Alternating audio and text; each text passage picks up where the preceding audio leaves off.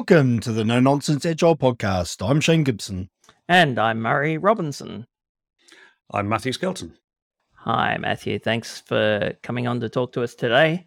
So, we want to talk to you about your book, Team Topologies. Can you start by telling us a bit about who you are and what your background is?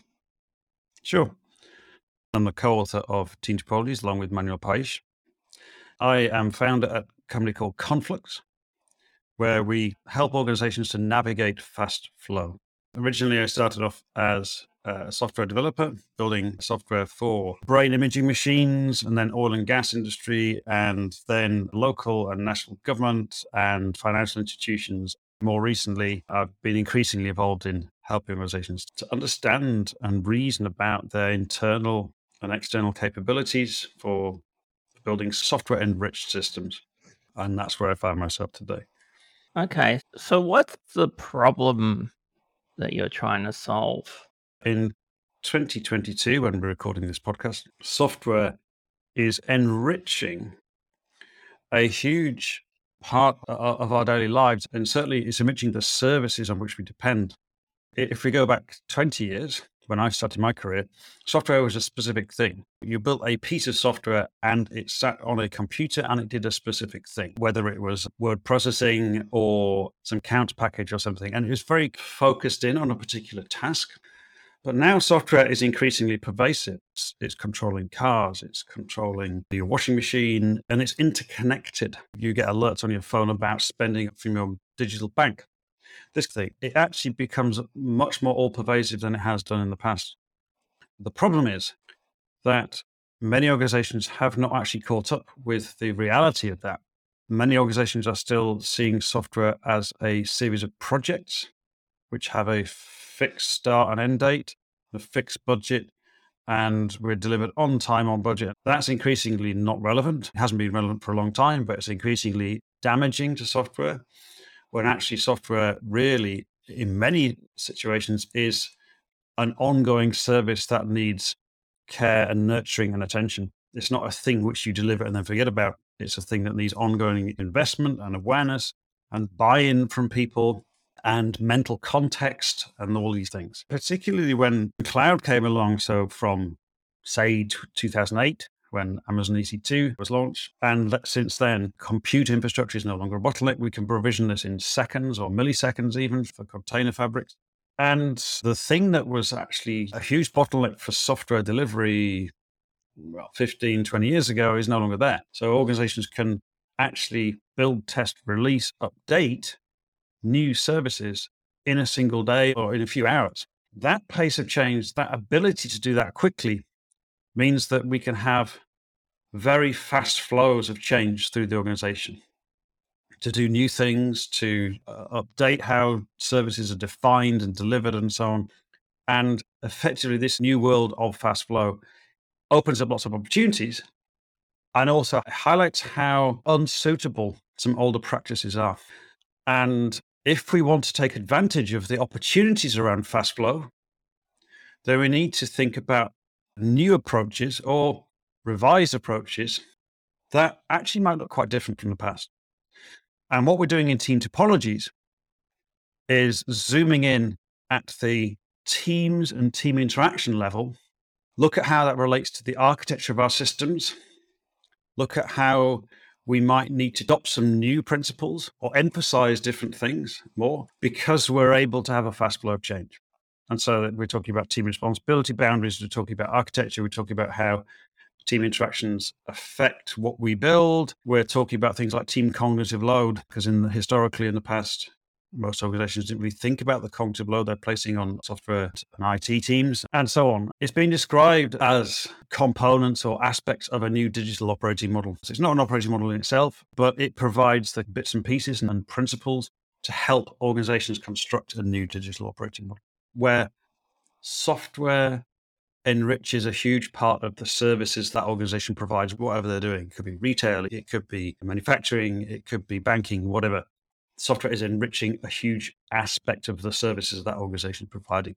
And we can do it and we can make changes very rapidly. But that means that we need some new operating principles effectively. And Team Topology is seeking to provide the operating principles at the team level, the middle of the organization.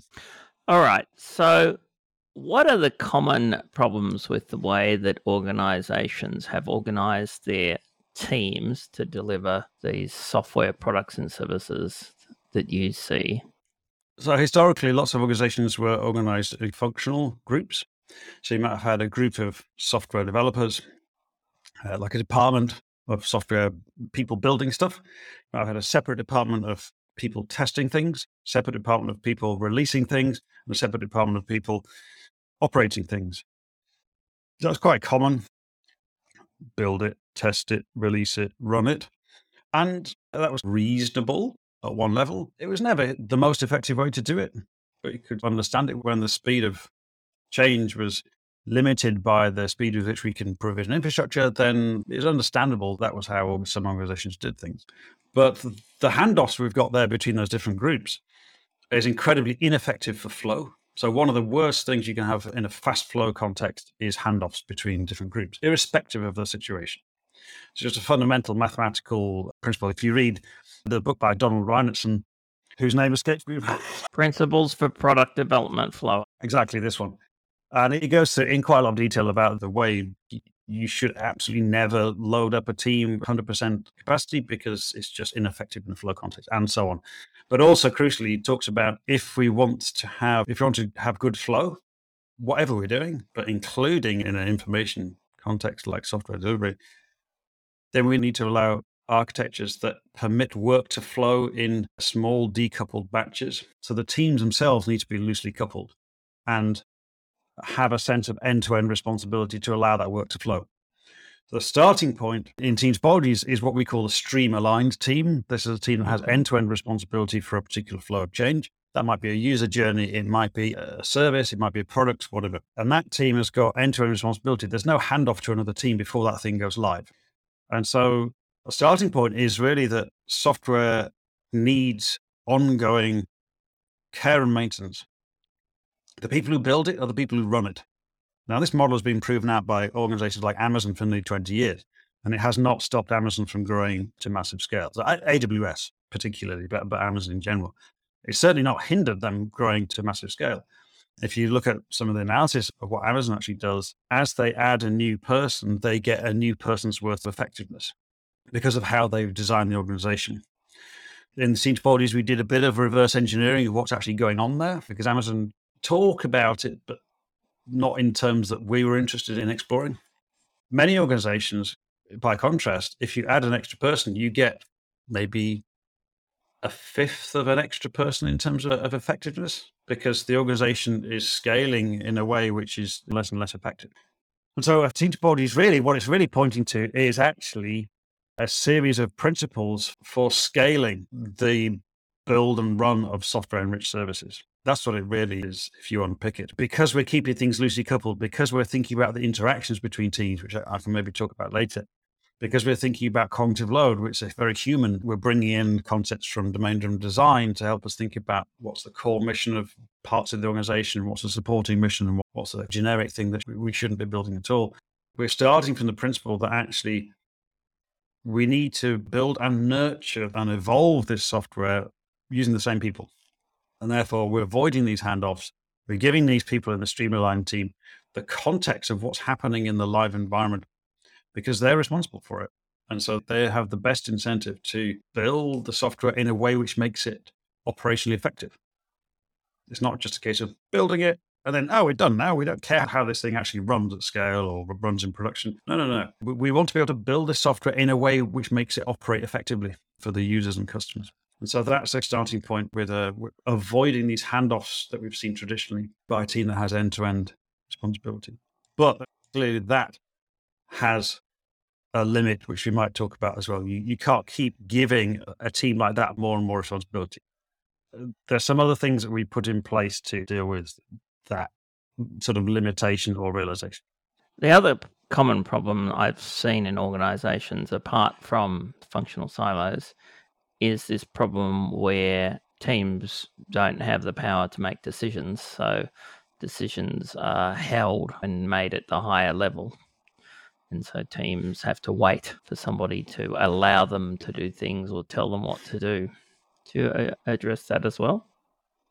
Yeah, absolutely. It's a very good point. In a fast flow context, the organizations cannot afford to be waiting for someone to make a decision. Not on everyday things. It's worth waiting to make a decision before you decide to switch from one cloud provider to another. Or it's a major product switch or new market that you're going to find, wait for a decision on that. But for everyday changes, we're responding to a security incident or we're going to change this checkout flow or whatever it is, everyday stuff like that. There's absolutely no way that organizations can, can be waiting on someone to take a decision. So, what's the alternative? We need to turn those blocking dependencies, blocking checks, into non blocking checks. And a huge chunk of what we're talking about in Team Topologies is, is actually about that and ways of doing that and ways of doing that safely and principles and terminology that we can build in an organization that an organization can adopt to help them think through that stuff. So we want to empower these stream aligned teams to be able to deploy safely and continuously the speed that's appropriate for them, but without having to wait on other people to make decisions. But that means that things like security, compliance, user experience, data validity, and so on, all of those quite tricky areas. Instead of the decision residing in a team that needs to check everything, because that just doesn't scale when you've got hundreds of teams, there's no way that a security team can possibly have enough context to check security details for all those teams. So what do you do instead? What we need to do is use that expertise in the security team or the data team or the UX team or whatever, turn that expertise and help uplift the capability and awareness inside multiple stream aligned teams in the organization. And there's broadly two or three ways to do that. And the first is with using what we call an enabling team team of mm-hmm. experts that work for a limited period of time, a time bound period of time with one stream aligned team after another to help increase their skills and capabilities and awareness, help them adopt a new tool that helps them to be more secure, for example, or helps them to understand how to do data preparation for machine learning better, whatever it might be. Stuff like this, help them to understand the, some core tenets of user experience so they can build things better. So those experts working as an enabling team. So they might work with a stream aligned team for three days or a couple of weeks, something like this, but then disengage. So they're not a permanent crutch. There's no permanent dependency there. So that's one pattern we've got. Another pattern is that a team of those experts might end up helping to build a component, if you like, or a subsystem as part of what we call a complicated subsystem team. So it's a group of people with a deep specialism that can help build something which otherwise would be too difficult for stream aligned teams to actually work on themselves. So we're taking away the cognitive load from the stream aligned teams by encapsulating that thing somewhere else. But the driver for that encapsulation is team cognitive load and flow. The driver is not, oh, here's a nice bit of technology, we'll put a team around it. It's this technology is so awkward and complicated that it would be difficult for a stream aligned team to work on that thing themselves. It would increase their cognitive load, their flow would slow down. And then the final pattern is what we call a platform, which in team topologies terminology is anything, anything that improves flow in stream aligned teams by reducing cognitive load. A platform can be as simple as a wiki page with a set of checklists or predefined technology choices or something or it could be a piece of technology with some services and things.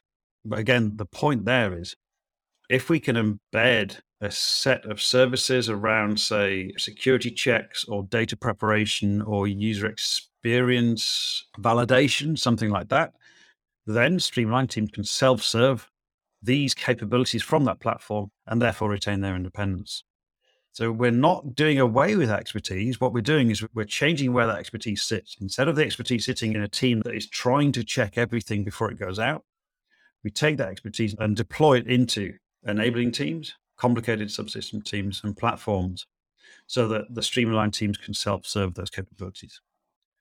Many organizations have been doing that for a long time, but for some organizations, for perhaps the majority of organizations, that approach feels new. So you quite often see a security team, for example, which would be an enabling team perhaps, but what they actually do is they act like the police and they won't get involved early and getting them involved takes a long time. You've got to fill out all sorts of forms. And then when they do get involved, they generally come on at the end and tell you you've done things wrong and they're not going to allow you to implement things. So, how do we turn them from being this controlling police force or auditor into an enabler? So usually what's behind the behaviors there is the team's understanding of its goals and incentives. It might not be the actual incentives that the organization has put in place, but it's that team's understanding of what its mission should be. If that team believes that it will be punished or held to account if there's a security incident, then it's not surprising that it wants to get acted as a, a police force. If instead we change the incentives and make it explicit that their role now is to increase the security awareness inside multiple teams, is to increase flow around security changes. If their responsibility is much more focused on embedding and increasing capability in teams and enhancing flow, then you'll see some behavior changes. From a compliance perspective, there's still some challenges. You need a single point of contact and blah, blah, blah. But you can deal with a good chunk of the challenges around team behavior by changing how we characterize that team's mission effectively. If the mission is primarily about enabling flow and building capability across teams, then you'll see behavior change. So the way I understood when I read through it was that enabling team is a team of coaches their goal is to help the stream aligned teams to get some more skills, some more capability. And then once those stream aligned teams are self sufficient, get the hell out of Dodge and go and help another stream aligned team. Is that the idea of the enabling team? They are that upskilling, education, coaching type group to help somebody else do the work that they used to do. The enabling team pattern that we've got in the Team Topologies book is slightly broader than that, but yes, and that's part of it. The enabling team actually acts as what's called a boundary spanner in organization design because it's working across multiple stream aligned teams, it can detect common problems or unusual problems, create that awareness, and take that back into the organization and say, 19 out of 25 of these teams have had the same problem around their understanding of machine learning. What can we do? We can hire more machine learning experts, we can send people on training, we can provide some better services from the platform, and so on and so on. Detecting, they're acting as an organizational antenna to detect problems. And that's hugely valuable because otherwise, if we don't have that team that is working across multiple other teams, we're going to lose that insight. So that's part of it. It is to act as a way to detect what capabilities we need and give some options about how we put those capabilities in place. But yeah, some coaching can be useful. Coaching and mentoring are obviously not the same, but getting people to the point where they're able to wear the right hat and adopt the right behaviors at the right time can be really useful. The enabling team definitely does not build stuff for the stream aligned teams. Absolutely not. The people in the enabling teams might be tempted initially to do that because they might be an expert in, I don't know, building or integrating with single sign on systems or something like this, like security person. But they must not get involved and do the work for that stream aligned team because then who owns that work that's been done? The work should be owned inside the stream aligned team. So sometimes the experts in the enabling teams need to hold themselves back a bit. They need to understand how people learn. And people that do not learn by someone else doing the work for them. They learn by doing it themselves, by being led gently with useful questions from a coaching perspective or mentoring perspective to help them realize things themselves. But the focus there is, yeah, keep these stream aligned teams as independent and autonomous as possible. But to have that autonomy, you need to have awareness and skills and ability to make sound judgments around security, data, UX, all these tricky things. It's not reasonable to have embedded experts in every single team. That's just not reasonable either. That's an approach that some organizations have taken in the past, and it just doesn't scale either. We need to have a more of a dynamic approach to where these capabilities are and a dynamic way of assessing how and when we need to enhance capabilities. So then when I look at complicated subsystem and platform teams, the way I think about it, and it seems to align the way you've described it, is the complicated subsystem or the platform teams are doers, but the complicated subsystem team will parachute into the stream aligned team and build something that's complicated, that the specialist skills are needed as part of that stream aligned team. No, the complicated subsystem team is building its own subsystem. There's no parachuting into other teams and doing things for them. That is a defined service or, subsystem that they are building on an ongoing basis and looking after it, a bit like a product. There's a clear decoupling between these four different types of team all the time.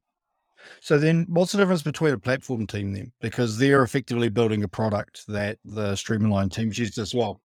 That was a very good question. I'm glad you asked that. What we've realized is that a complicated subsystem system team is like a tiny platform with just one focus, whereas a platform typically would have multiple other focuses. But it felt useful to actually characterize that out because, particularly with the history of, of previous approaches to software delivery, previous approaches have talked about feature teams and component teams, for example. So a lot of organizations have got the idea of building teams around components. And what we wanted to do is to tie into that by saying sometimes there is value in having a team around what you might call a component or a subsystem. But from our perspective, the value is in reducing cognitive load and improving flow and stream aligned teams. And that should be the decision criteria. From our perspective, that's the decision criteria. And it changes a lot about how you decide to do things. Because otherwise, you end up with like thousands of component teams because, hey, here's a little piece of technology which looks interesting.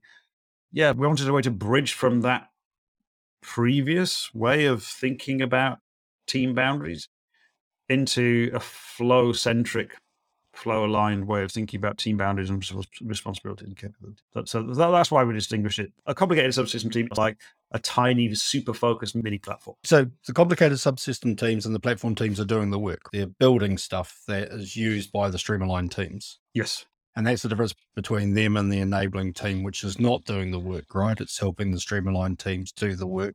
The Enabling teams are doing hard work, for sure, but they're not mm. building stuff. They're not building and owning things on a long term basis. And that's a really important thing. Okay. Yeah. So then is it common for uh, whatever the complicated subsystem team builds to get moved into the platform team over time where the platform team then manage that subsystem as part of the broader platform or is that tend not to happen? That can happen. It depends on what they're building. If the complicated subsystem team, for example, is building a library component that gets pulled into software at build time, then that can't really be part of a platform in the same sense because it, it's somewhat isolated anyway. But if that complicated system is like a, a, service that can be called at runtime, then yes, eventually it might get moved into a platform. If there's value in that, if there's value in using the product thinking that a platform is going to have, then that might be a valuable thing to do. It's certainly a thing that we've seen and it, it certainly makes a lot of sense. And because a complicated system should be operating a bit like a mini platform, then there's always that option. Could you clarify the three interaction models? I think you've touched on them, but it may be good if you could just be specific about them. Good question. One thing we realized as we were working with our customers back in 2015, 2016, 2017, before, just before we were starting to write the book, is we could see people in different teams getting really confused and really frustrated about having to work with other teams. Across the industry, there's a real lack of clarity about the purpose of working with another team. And what we wanted to do is to provide a language and a set of principles and, and ways of thinking about when and how we should work with other teams. In the context of fast flow, in the context of things like Conway's law, which effectively is talking about the mirroring effect you get with organizational communication and the resulting system architecture. So there's a tendency for a system that gets built, whatever system it is, to reflect the communication paths in the organization. And this has actually been validated across multiple industries, software and jet engine design and car manufacture and a bunch of other things. It's a tendency. And so we need to be aware of that. And if we have communication between teams that is quite ad hoc and not directed, not deliberate. There's a danger that we also get blurred boundaries between different system components. And if we want fast flow, if you want to be able to change different things very rapidly, those blurred boundaries potentially be quite awkward because we might have one particular domain concept actually sitting in a different component, and therefore two teams have to make some changes at the same time in order for that thing to get released. If you're going really slowly and you only have one deployment per year, fine, you can probably manage that. When we're talking about multiple deployments per day, that thing becomes a real blocker.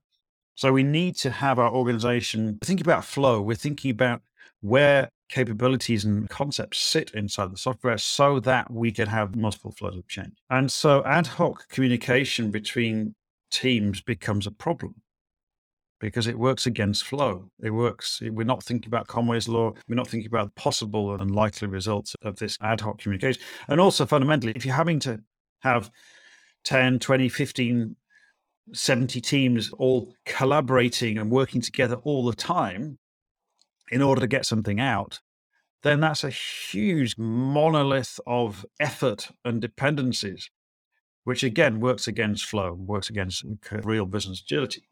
So, what we did is to think what is the smallest number of different interactions you could have between teams that are needed to enable a fast flow approach to software delivery? And what we've defined is three team interaction modes. First is collaboration, but our version of collaboration is very specific. It's two teams working together for a defined period of time to achieve a specific outcome.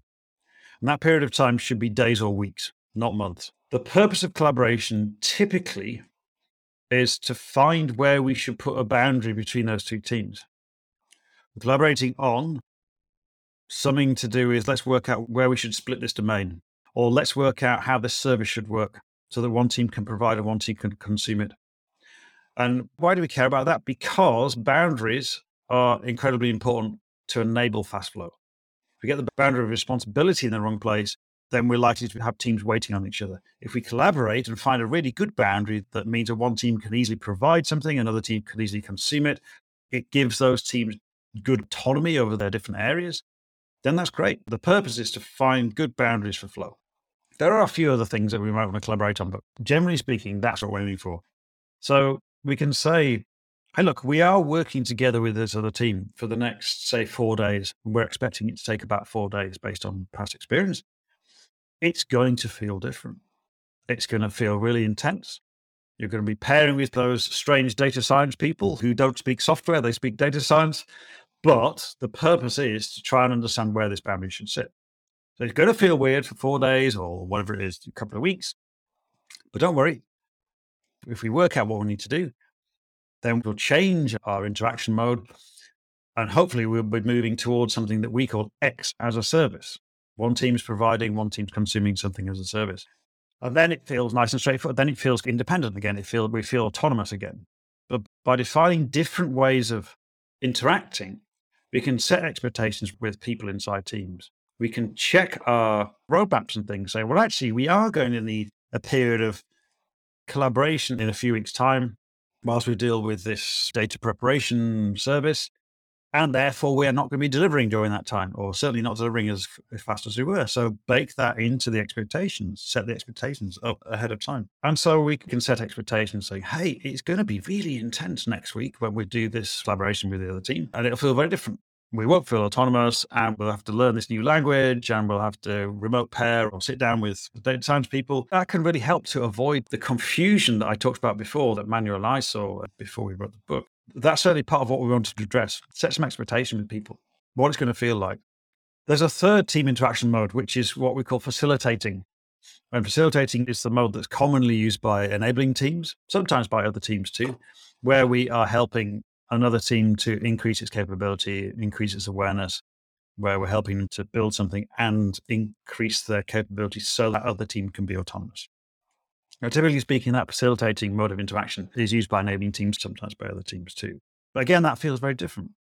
So if I'm working in a stream aligned team, let's say I'm responsible for the order fulfillment process for some retailer. My main focus is building software and thinking about the user journey for that fulfillment thing and thinking about product codes and product details, whatever. But we now need to start using some machine learning approaches to help us improve what we're doing.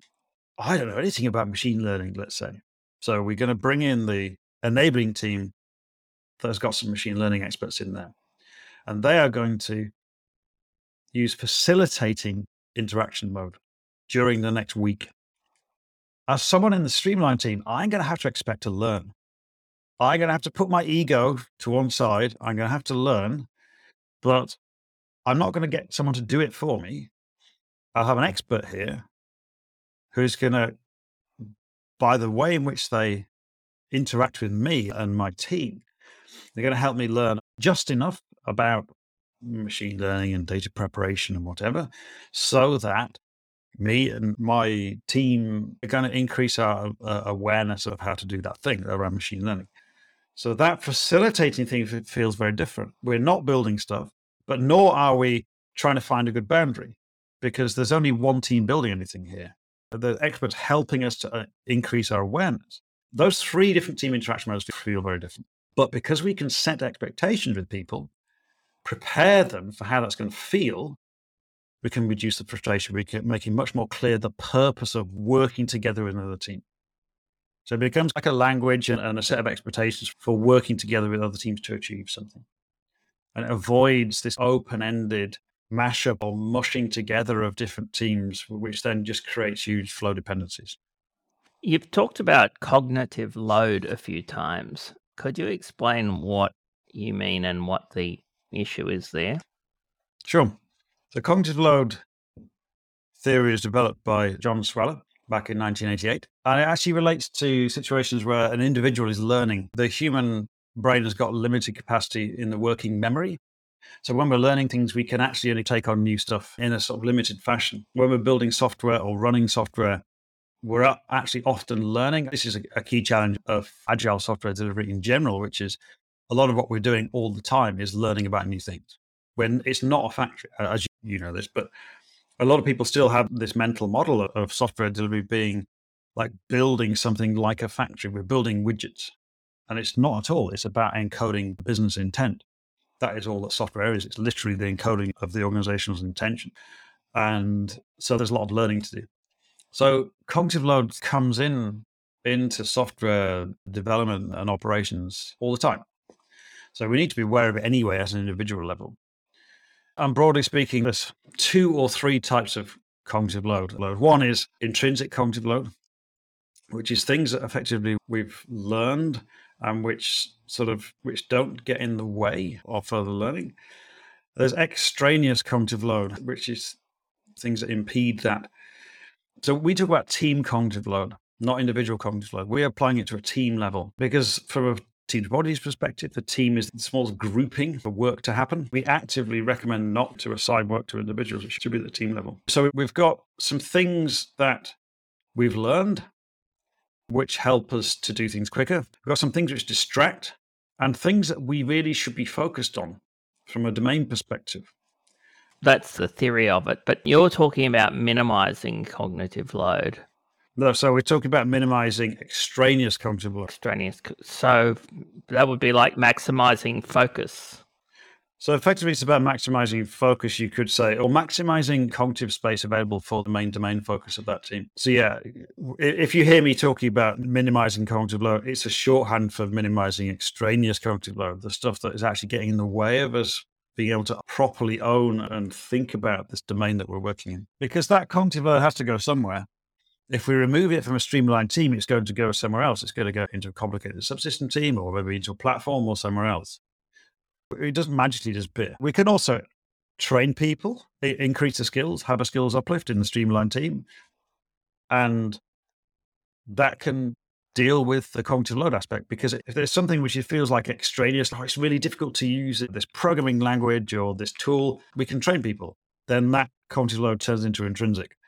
So there's multiple different ways of dealing with cognitive load, but ultimately what we're trying to do is for any given team. So for any given team building something, so for the stream aligned teams, for the complicated subsystem teams and the platform teams, we're looking to maximize the available headspace for working in the domain that uh, which they're supposed to be working in. Because that then means that we've got we, we can have faster flow.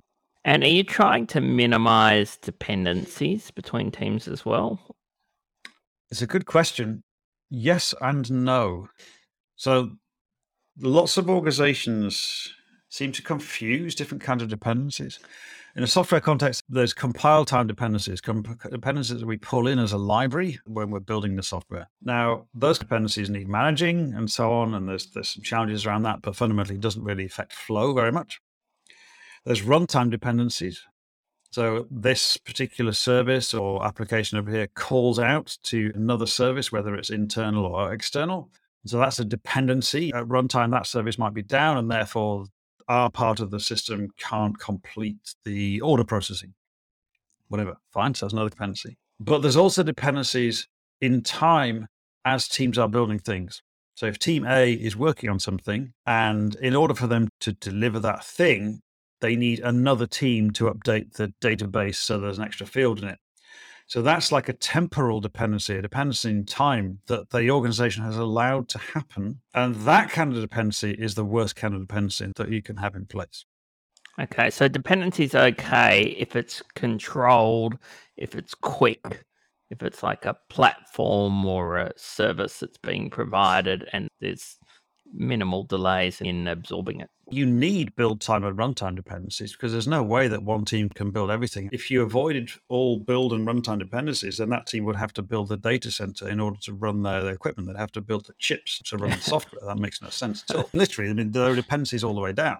Yes. So we have to be realistic about what dependencies we mean. And the dependencies that are the most difficult from a flow perspective are those that introduce delays in time.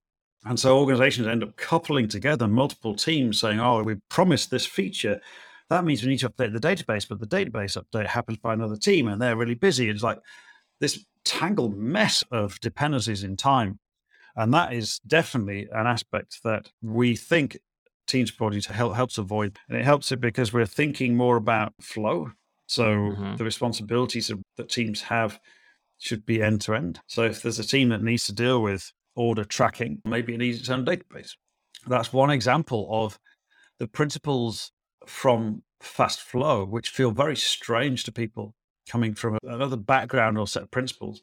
20 years ago, you had one database and everything went in the single database. That was it. And that's because those databases were incredibly expensive and very difficult to manage.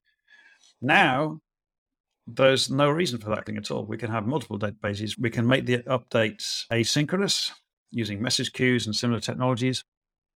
And so we can keep the responsibility of teams substantially separate. So it, it helps with that temporal dependency thing because we yeah. don't need to wait on another team. We've got the end to end responsibility for the vast majority of stuff that we need to work on is within our remit anyway in the stream aligned team. So, a lot of the concepts that you're using here seem quite similar to the principles of microservices architecture.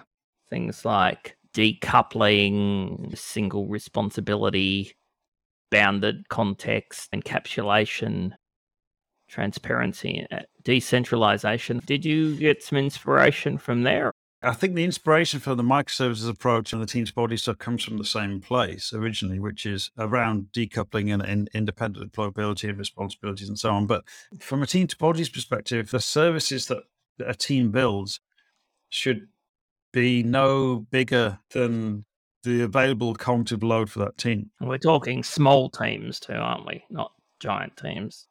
Yeah, we're talking small teams. In order to have the highest trust possible, we want teams of no more than about eight people. With around eight people, you get very high trust. Yeah. And with very high trust, you can make decisions very quickly and therefore have the trust within the team that we can deploy this change and it's not going to cause any problems. That's why that team size is in place. It's a very human centric thing. Some of the drive for microservices five, ten years ago was, was around really small services and it's very technically driven. Team Topologies is much more driven at the team level and thinking about socio-technical aspects, the relationship yeah. between groups of people and the technology. From our perspective, it doesn't really make sense to say, oh, the service should be 10 lines long or 100 lines long or something like this, or should fit on the same page. And it's more about if a team builds something and if that team can understand that service well enough to be able to build and operate it effectively, then it doesn't matter how many lines of code you've got for that service. If they're able to build and run it effectively themselves, then that's a good outcome. At the point where whatever they're doing becomes too complicated for them, if they've got 100 microservices because they've been told that a microservice should be no more than 10 lines long, and suddenly they've got an operational nightmare, well, that's not a good architecture for them. Our focus is on the team and what the team needs and what the team can do. And that yeah. seems to result in better heuristics, certainly from our point of view. Just to go off on a tangent. So, a little while ago, I read a book called Data Mesh. They talk about socio technical. And then I started reading your book and then used the word socio technical. Where did that term come from? Oh, it goes back to uh, 1960s, 50s at least. Some of it comes out of the work with people like Norbert Wiener, the cyberneticist. It's decades old. It's the idea that the organization of people and the organization of the thing that we're working on are interrelated. You can't separate them. And for too long, most organizations have ignored the interrelationship between people and technology, certainly when building software.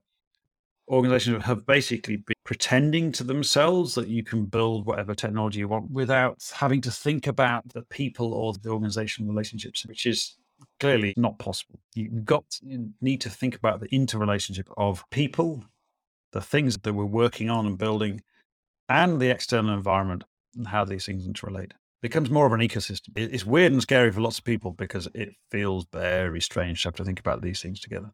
I would call this organizational design, which management consultants generally do for the purposes of getting rid of people to cut costs. But you're talking about a different type of organization design because generally, when organization design is done, it assumes that silos are good and you get economies of scale with silos mm. and that you want command and control and centralized control of things and you want lots of policies and procedures. So it's an old bureaucratic type of organization design. Basically, you'll get management consultants in and they'll recommend whatever the modern bureaucracy design is. Whereas this is quite a different type of organization design to me.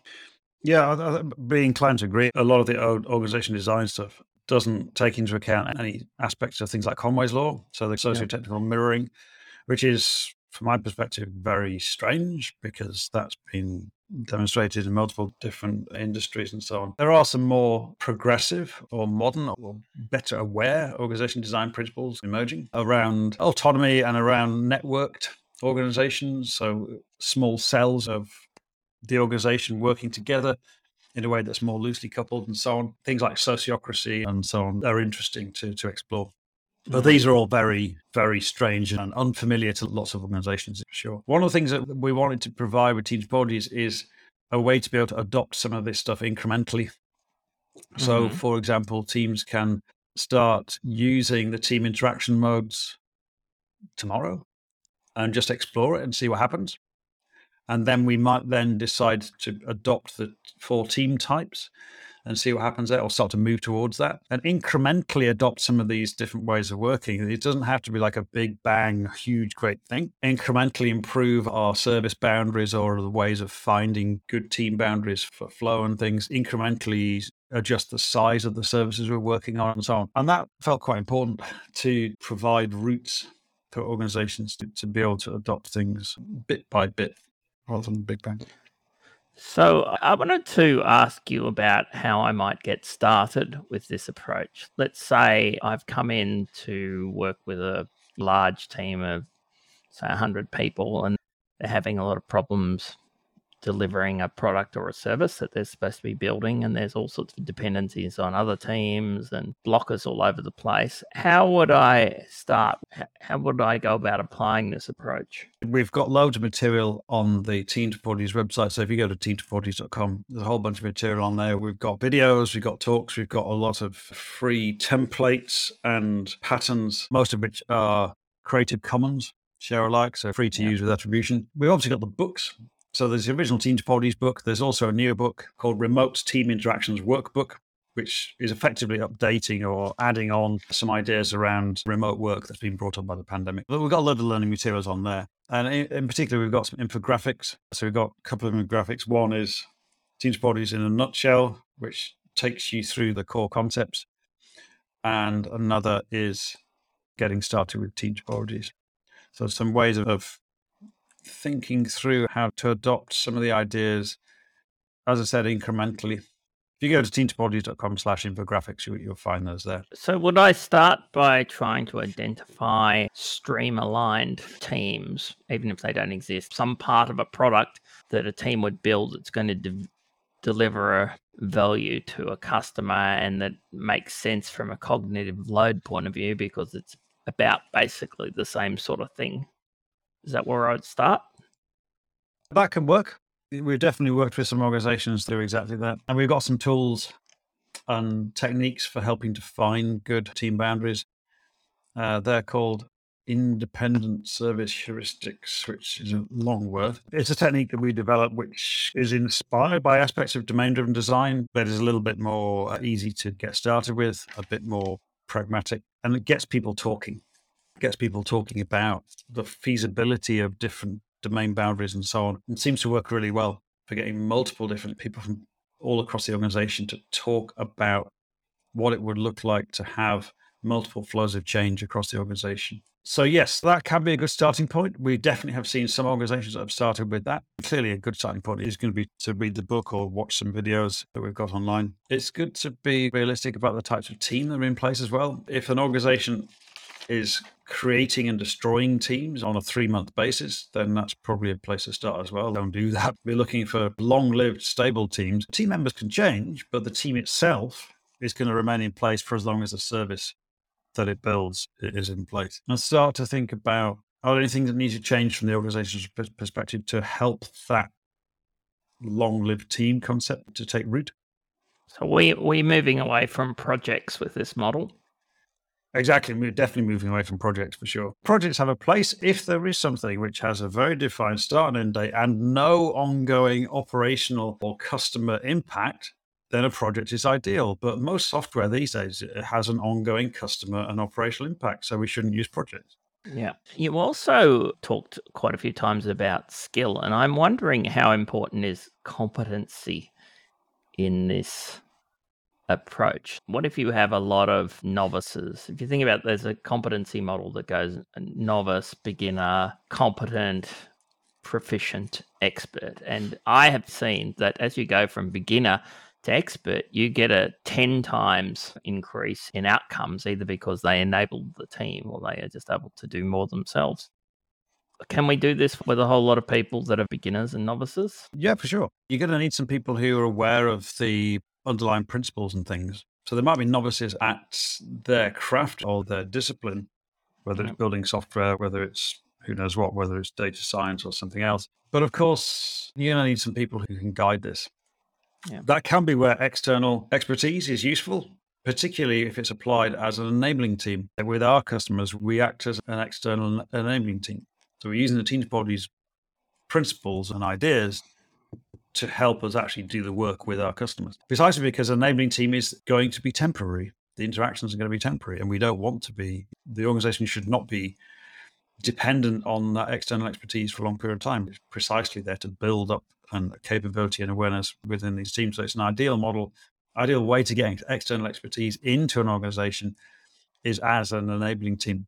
Just related to that, it's very common these days for organizations to outsource quite a lot of their core software development or maybe their testing or something like that to another company that's doing it in a developing country because the day rate is 20 or 30% of local costs how does that fit in or work, or would you recommend it or not with this approach?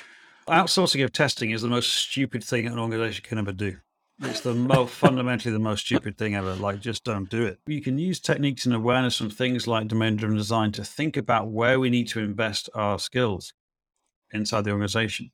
Yeah. And if an organization is doing any useful innovation, then we need to have skills and capabilities around the core aspect of the business uh, yeah. probably the supporting aspects of the business too, because sometimes we need to build some stuff that's not directly related to our unique mission, but is difficult to outsource. Everything else we should pull in from outside, but as a service. So DDD uh, has got concepts of core domain and supporting domain and then generic. And the core and supporting definitely needs to be inside the organization. Why would you not?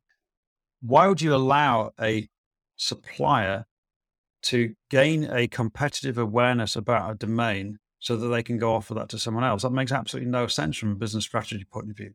You need to have that awareness inside the organization so that you're able to then develop and build and hold that IP, or unique capabilities or differentiated capabilities inside the organization. It makes no sense to do anything else. But when it's driven by like cost accounting and day rates and things, it looks good on paper from a financial model that is based on counting cows from two, three hundred years ago. Of course, this stuff is going to look weird if we're using a, a financial accounting model that is basically designed for cows and not designed for on, ongoing services. The organizations that are really switched on would never outsource core and supporting capabilities. It would make absolutely no business sense. That would indicate an organization that is on the way to becoming irrelevant. But I think the key is the point you made there, which is the competitive capabilities versus commodity. So, as you mentioned, we're not going to build our own chips. We're probably not going to build our own data centers. So, we will use a provider who has a platform effectively.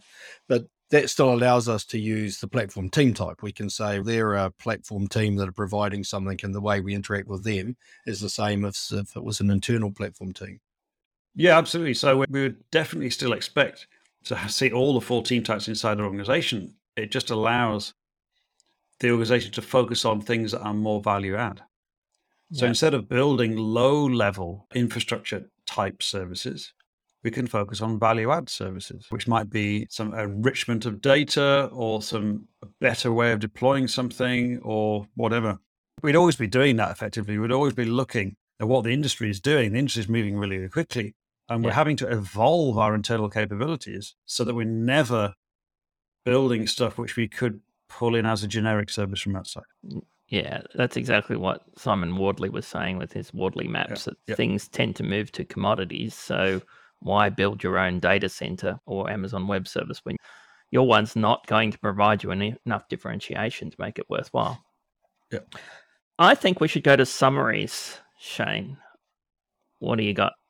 All right. Yeah, the problem that we're trying to solve is this idea of uh, organizations that are structured by function. That example you used of build, test, release, and run being separate teams. And the problem with that is we have a massive amount of handoffs. So we want to make the flow better. And the way we do that is by reducing the handoffs. I like that comment you made about when we add a new person to the team, we typically get 20% of an uplift in capability or effort.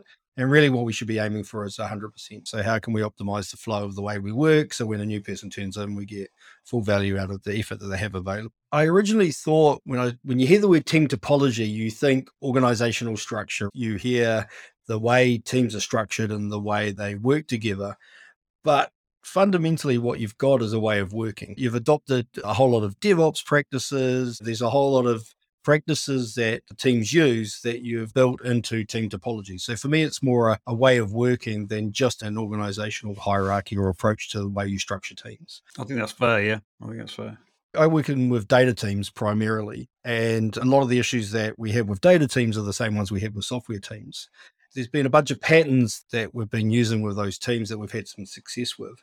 The other thing I liked is the fact that it provides a shared language the idea that there is clear definition of what a stream aligned team is versus an enabling team. So that clear language enables uh, more than one person to use the language in the same way.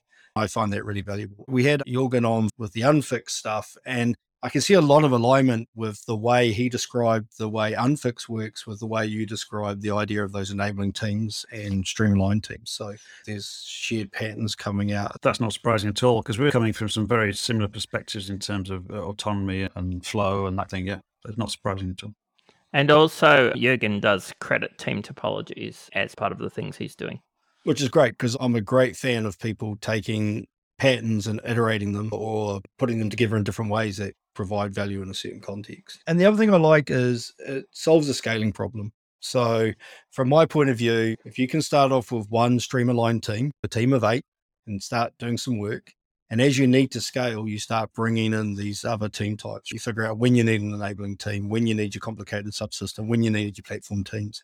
It enables us to scale out in a way that is very different to some of the other scaling frameworks. Exactly. But the, the scaling is driven by two criteria. This is what I've realized since writing the book. The first is does it improve flow?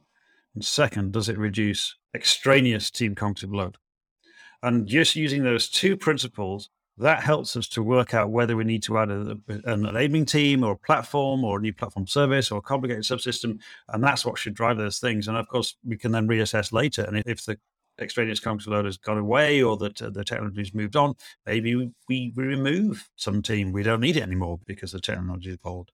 So it is yep. super helpful for a different way of thinking about team purpose and interactions and what we need inside our organization. Yeah, definitely. Because sometimes people have this fallacy that adding an extra person to the team makes the team go faster. And they tend to add them right at the end of their project when they need to deliver 80% of the functionality in the last 20%. And we know that as soon as you add another person, you get your 20% problem. In fact, it's worse because the rest of the team now have to upskill them and onboard them and cover them, and it's worse. So that idea of incrementally scaling out, right? do it in small steps, prove it works, and then you're ready to go to the next step. Often people say to me, okay, if we don't use SAFe, how do we actually how do we start off with 100 teams to do some development? And my answer is you don't. You're crazy. Start off small and build up the scale and to the point that it works. And picking up on your point sometimes you go look we've done a, an experiment. We've scaled out a little bit more and it didn't work. We need to pull back and figure out what went wrong. And so again this idea of those four team types for me gives me a good shared language of saying where can we experiment? We can experiment with a platform team is it mm. working? Are they serving the stream aligned teams in a way that makes their lives easier? We're getting better flow. No? Okay. Something's wrong. So let's look at what was wrong and let's fix that before we carry on and do more of it. We're embedding that awareness inside the teams. That's the crucial thing. We're giving the teams the awareness to to think about interaction modes, to think about service boundaries and things, and to empower them to do something about it, or to at least initiate the conversation. And yeah. that's something which you don't see typically in some of the larger scaling frameworks. I think it's better to say. Yep. And last thing for me is now I have a link to where socio technical came from. So thank you for that. Murray, what do you got? I think the old organizations you talked about are bureaucracies. And bureaucracy was good for a while. And it's just not effective anymore. It's like a dinosaur compared to the fast moving digital predators on the plane. And yet people are very confused about how to organize constantly when we're doing agile with people. Managers are always wanting to get agile to, and DevOps to fit within the existing bureaucratic team organization structure and approach. How do I apply agile in my test silo? And people are very confused, I think, about how to scale this modern way of working. And what you've done is provide a lot of clarity around it. And you've given people a shared language that they can use that empowers them to be able to have these discussions amongst themselves rather than to have it imposed on them from above, because this sort of stuff is normally done by executives and management consultants who are imposing it on people in a big bang transformation. And this is a much better way of organizing and scaling, in my opinion. And it gives some very clear patterns and language to talk about it. That's what I really like about it. And just to remind people so the four fundamental team types are stream aligned teams, enabling teams, complicated subsystem teams, and platform teams.